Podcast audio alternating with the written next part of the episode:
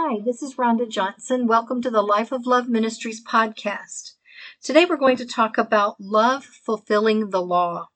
Psalms 119, verse 33 was written by King David, and he said, Teach me, Lord, the way of your decrees, that I may follow it to the end.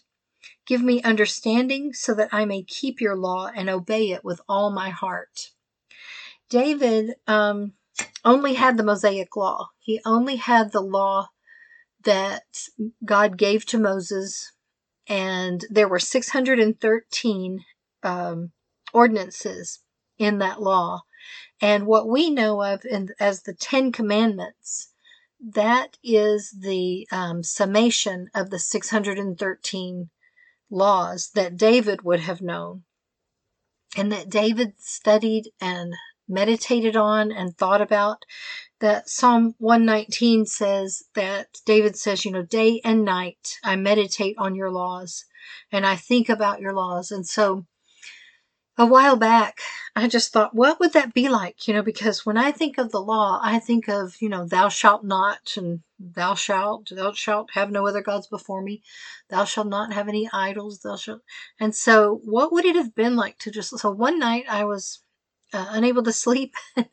and so I just thought that I'm going to do what David did. And I started thinking of the laws and of Psalm 119 and David meditating on the law.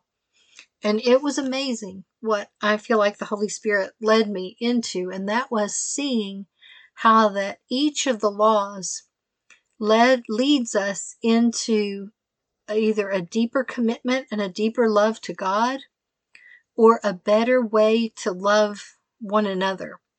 And that really is the whole entirety of the law of God is that we loving God and loving people. Each of the commands teaches us and leads us into one of those two things, really. Um, Romans 5, I'm sorry, Romans 12, verse 5 in the NIV says, So in Christ, we, though many, form one body, and each member belongs to all the others. That's from the NIV. And so in Christ, we, though many, form one body, and each member belongs to all the others. So because we all belong together, the law of the Lord teaches us how to cohabitate, how to live at God's level with one another, and that is to live a loving life towards loving God and loving one another. And Romans 12:10 says, and this is the ESV, it says love one another with brotherly affection. Outdo one another in showing honor. And that same scripture, Romans 12:10 in the NIV says, be devoted to one another in love. Honor one another above yourself. That is a tall order, isn't it? I'm going to read that same scripture, Romans 10, 12 10, in the NCV, which is the New Century Version. And I like the way that it says this. It says, Love each other like brothers and sisters. Give each other more honor than you want for yourself. That puts it into a different perspective, doesn't it?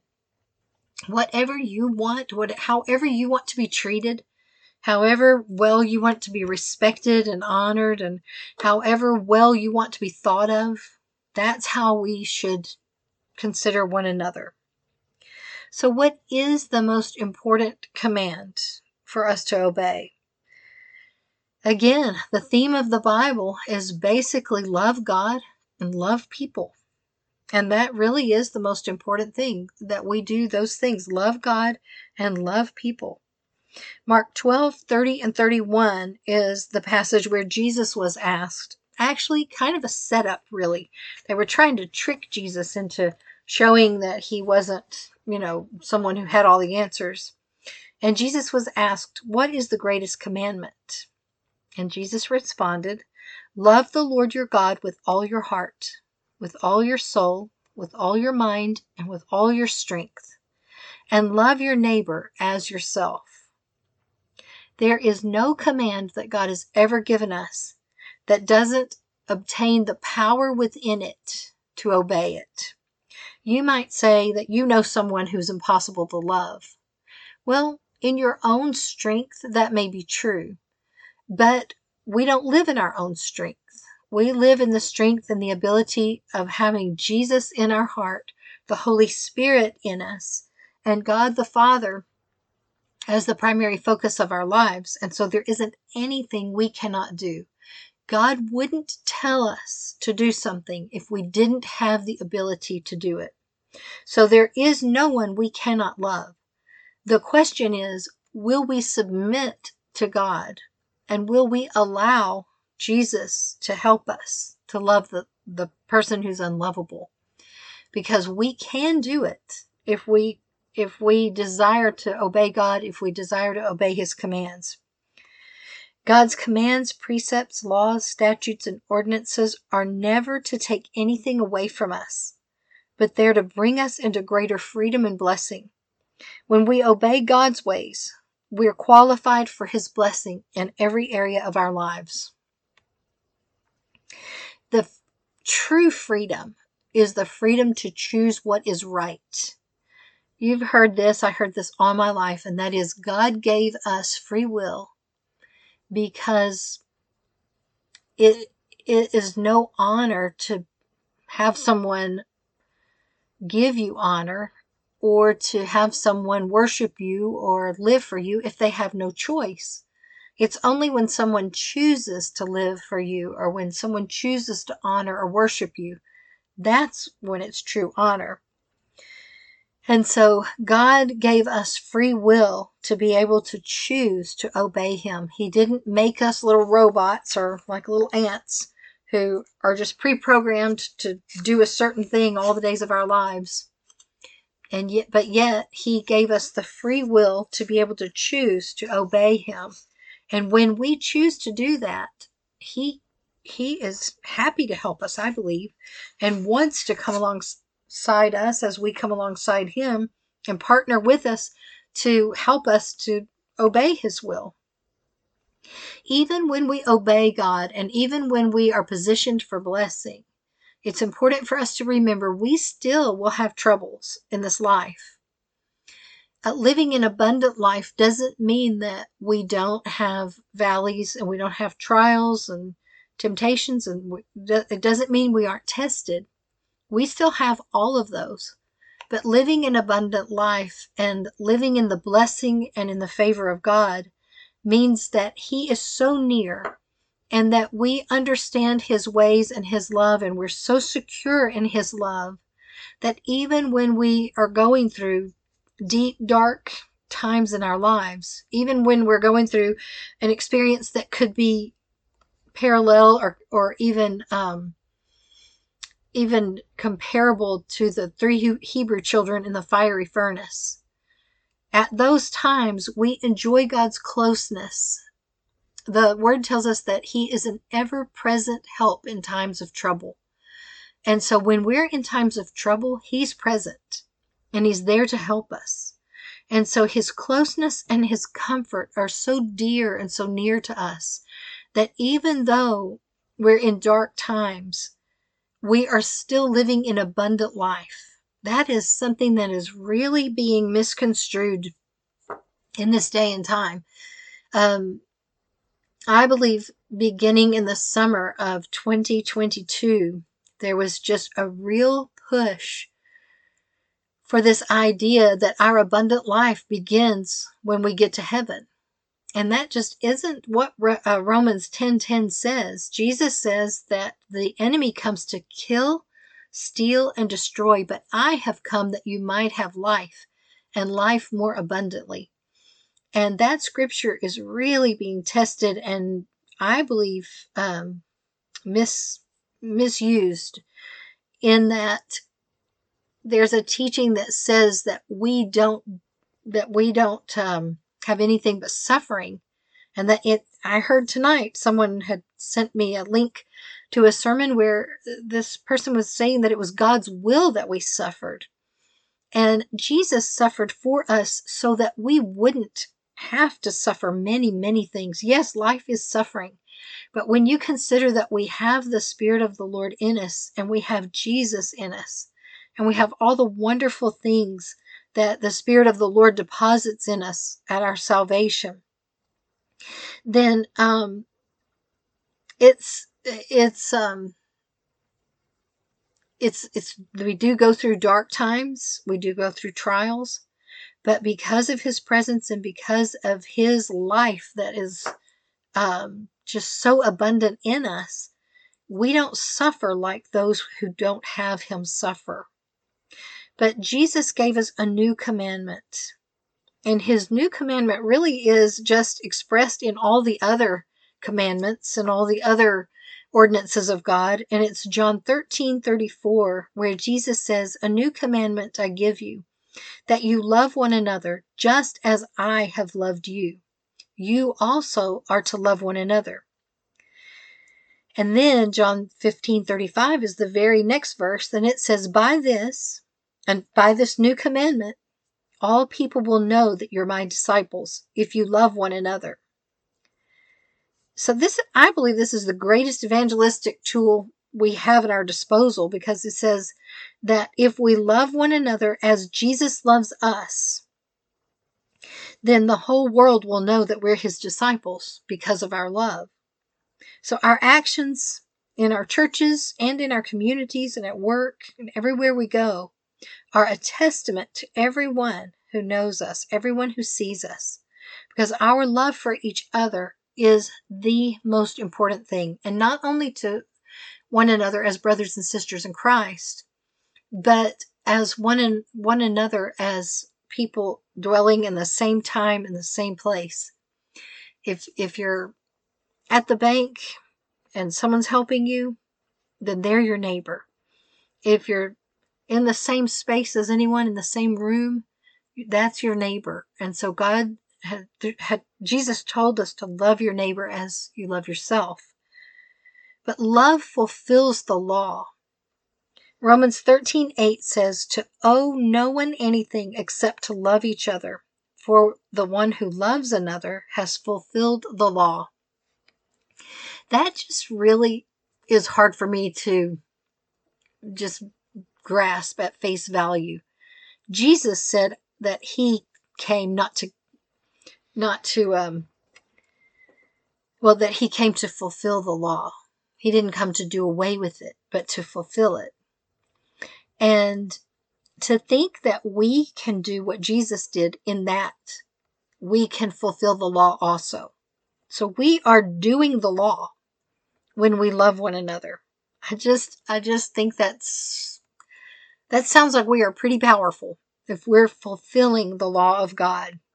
The law of Moses, God's law, was fulfilled in Jesus' acts on the cross. His life, death, and resurrection all fulfilled the law. And yet, your and my life can also fulfill the law.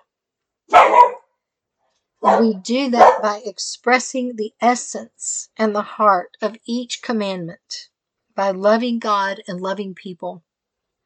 I want to go through um, the the Ten Commandments now, and I'm going to go through them, and I I want to comment on each of them just to make the points about how the law does teach us to either love or not teach us, but it commands us to love God or love one another. But in the coming weeks, I'm also going to take each of these commandments and go more deeply into each one. But today, I want us to look at commandment number one, and it is to have no other gods before me. If we endeavor and if we um, work to make God our priority, then that is going to be work that we love and that we enjoy because there is no greater time spent than spending time with God in the Word, reading reading your Bible, and in prayer, just spending time with the Lord in worship, where you're just telling God how good He is and how much you love Him. That is that's how we make sure that we have no other gods before Him. That's how we make sure that we are taking on the responsibility of keeping God as priority one in our lives. And number two, the second command says, You will not make for yourself idols. I preached this message in our church uh, a couple of weeks ago. And as I was preaching and as I said this, we stopped in the in the service as I came to commandment number 2. And we just prayed and asked the Lord to show us if there are any idols in our hearts, if there are any idols in our lives. You know, idolatry is one of the things that the children of Israel really struggled with and that God constantly called them out on. And I believe that if we're listening to the Lord today, we'll be constantly receiving course correction from the Father as to idols that are that we're tempted to have also. Number three is that you will not misuse the name of the Lord your God. That one is a big challenge. We've learned to express ourselves in some pretty ugly ways in our current culture. And I again just ask for you to, to pray. And it, once we establish a habit, it's very difficult sometimes to express ourselves without saying bad things because that's how we release or how we express what we're feeling. And so, like everything, ask the Lord to help you. Ask the Lord, ask the Holy Spirit to cause a stop sign in your mind before you say something you shouldn't, especially before about the name of the Lord. Commandment number four is remember the Sabbath and keep it holy. God said that the Sabbath was made for us, not us for the Sabbath.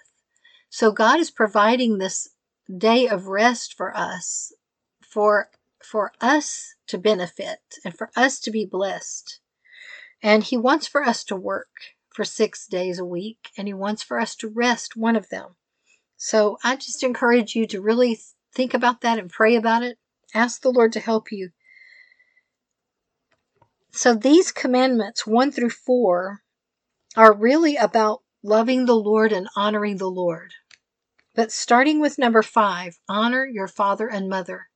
That's how to love your father and mother. That's the first promise we know that, I'm sorry, that's the first commandment that has a promise with it. And that is that we'll live a long life if we honor our father and mother. Number six says, You will not murder. That one seems like an easy, easy one to um, obey, but by not murdering, um, we're again honoring one another. Number seven says you will not commit adultery. I want us to go back to one of the first scriptures I read. And um, where it says that uh, to love one another as brothers and sisters. Uh, it was the New Century Version of Romans 12:10 it says, Love each other like brothers and sisters. Give each other more honor than you want for yourselves. If we love one another like brothers and sisters, as the word tells us, then I don't think we're going to be um, very enticed to commit adultery. But to commit adultery is it's a, a sin against against your spouse, against your other spouse. I mean, the other spouse in the relationship, and it is just the ultimate in betrayal and um, just an unloving, disrespectful act. The same is true with number eight do not steal. If you love someone, you're not going to take something that, that they own, something that they've worked for, something that's their possession. So that's really disrespectful to take something that doesn't belong to you. You will not give false testimony against your neighbor. That means don't lie. Lying is also extremely disrespectful. So if we love someone, if we're honoring them, if we're honoring them in a way we want to be honored, then we're going to be honest. If we are, um, you know, treating someone as we want to be treated, then we're not going to steal. And so, um, commandment number 10 says, You will not covet covetousness is um, I, I actually have a wonderful wonderful study on that when we get to commandment number 10 you will not covet. But it's important for us to be content with what we have. And if someone else receives or obtains something that we want a loving good heart is going to be happy for someone that they have what we want not covet what they want. To covet it means I want what you have. It doesn't just mean I want one too. It means I want what you have and I want you to not have it. That is just ugly selfishness. And so the new commandment is an expression of the original law with a more practical approach because it's agape love. Agape love is not romantic or emotional love. Agape love is a decision to love and care for others. So when Jesus tells us to love one another as I have loved you, he's not saying that you need to feel like loving everyone. He's saying make a decision to love everyone, that that is your practice in obedience to the commandments of God, that you will choose to love them and to act lovingly. And all of these commands that we have, these 10 commandments, are all about, about acting and committing to loving one another and to doing and behaving in ways that are loving. Jesus wants for us to do the heavy lifting. Galatians 6 2 says, Bear one another's burdens and so fulfill the law of Christ. When we bear one another's burdens, we are loving someone at a level that fulfills the law. That's just an amazing thought. But by helping someone, by taking on someone's heaviness, by taking on a yoke that someone is is bearing, and it could just be it could be loneliness that someone is lonely and you know they're lonely. It could be sadness or depression. It could be that they're sick and and they're just needing encouragement. Whatever someone's burden is, if we become part of it and help them to bear up that burden, for us to pick up a little bit of that load on our shoulders, is to do the heavy lifting of loving someone, someone in a tangible way that, you know, they can see us. Jesus loves them, of course. But when we go in person or when we send a card or make a phone call that encourages someone and lifts someone up and says something nice or sweet or prays for someone, then that is really doing that's really doing the work of the Lord and bearing up that heavy burden, doing the heavy lifting. Sympathy it says, I'm sorry you're hurting. Empathy is a deeper commitment that says, I hurt with you. But compassion says, I will do anything it takes to stop your pain. Jesus looked on the crowds, the word tells us, with compassion. And when he did that was after they had followed him around all day and they were exhausted and tired and hungry. And so when Jesus looked on the crowd with compassion, he said, I will do anything it takes to stop your pain. And then remember what he did? He got the little boy's lunch one time and he fed about 15,000 people. So he not only felt their pain, he wasn't just sorry that they were hungry. And he didn't say, I'm hungry too. I, my stomach hurts for you. But he actually solved their problem. That's what compassion does. It will do anything to stop someone's pain. Mark 10:45 in the NLT, the New Living Translation, says that Jesus came not to be served, but to serve others and to give his life a ransom for many. And 2 Corinthians 1 4 says, God comforts us, comforts us in all our troubles so that we can comfort others when they are troubled. We will be able to give them the same comfort God gave us. That's called redemptive suffering. When you take your pain and your suffering from the past and you use that knowledge that you have from your bad experience, from your hardship, from your grief, and now you're going to say, I know what they feel like. I understand that. So I'm going to go and share with that person and let them know that I understand because I don't want them to hurt alone. I want for them to know that I've also experienced this. That redeems your suffering, and now something good has come from the bad situation that you had. That is laying down your life, just like Mark 10 45 says. You're giving your life.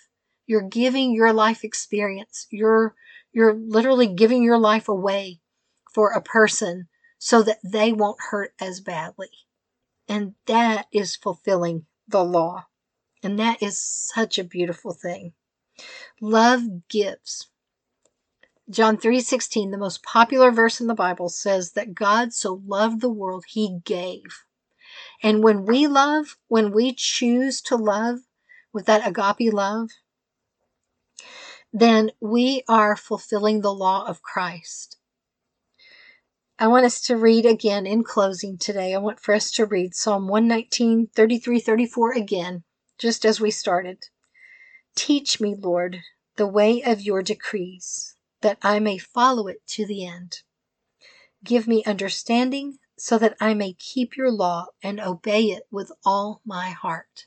That is the will of God for us, for us to obey all the commands that the Lord has given because in doing so, we position ourselves and qualify ourselves for God's blessing, for His favor, and for all the good things that God wants to give us.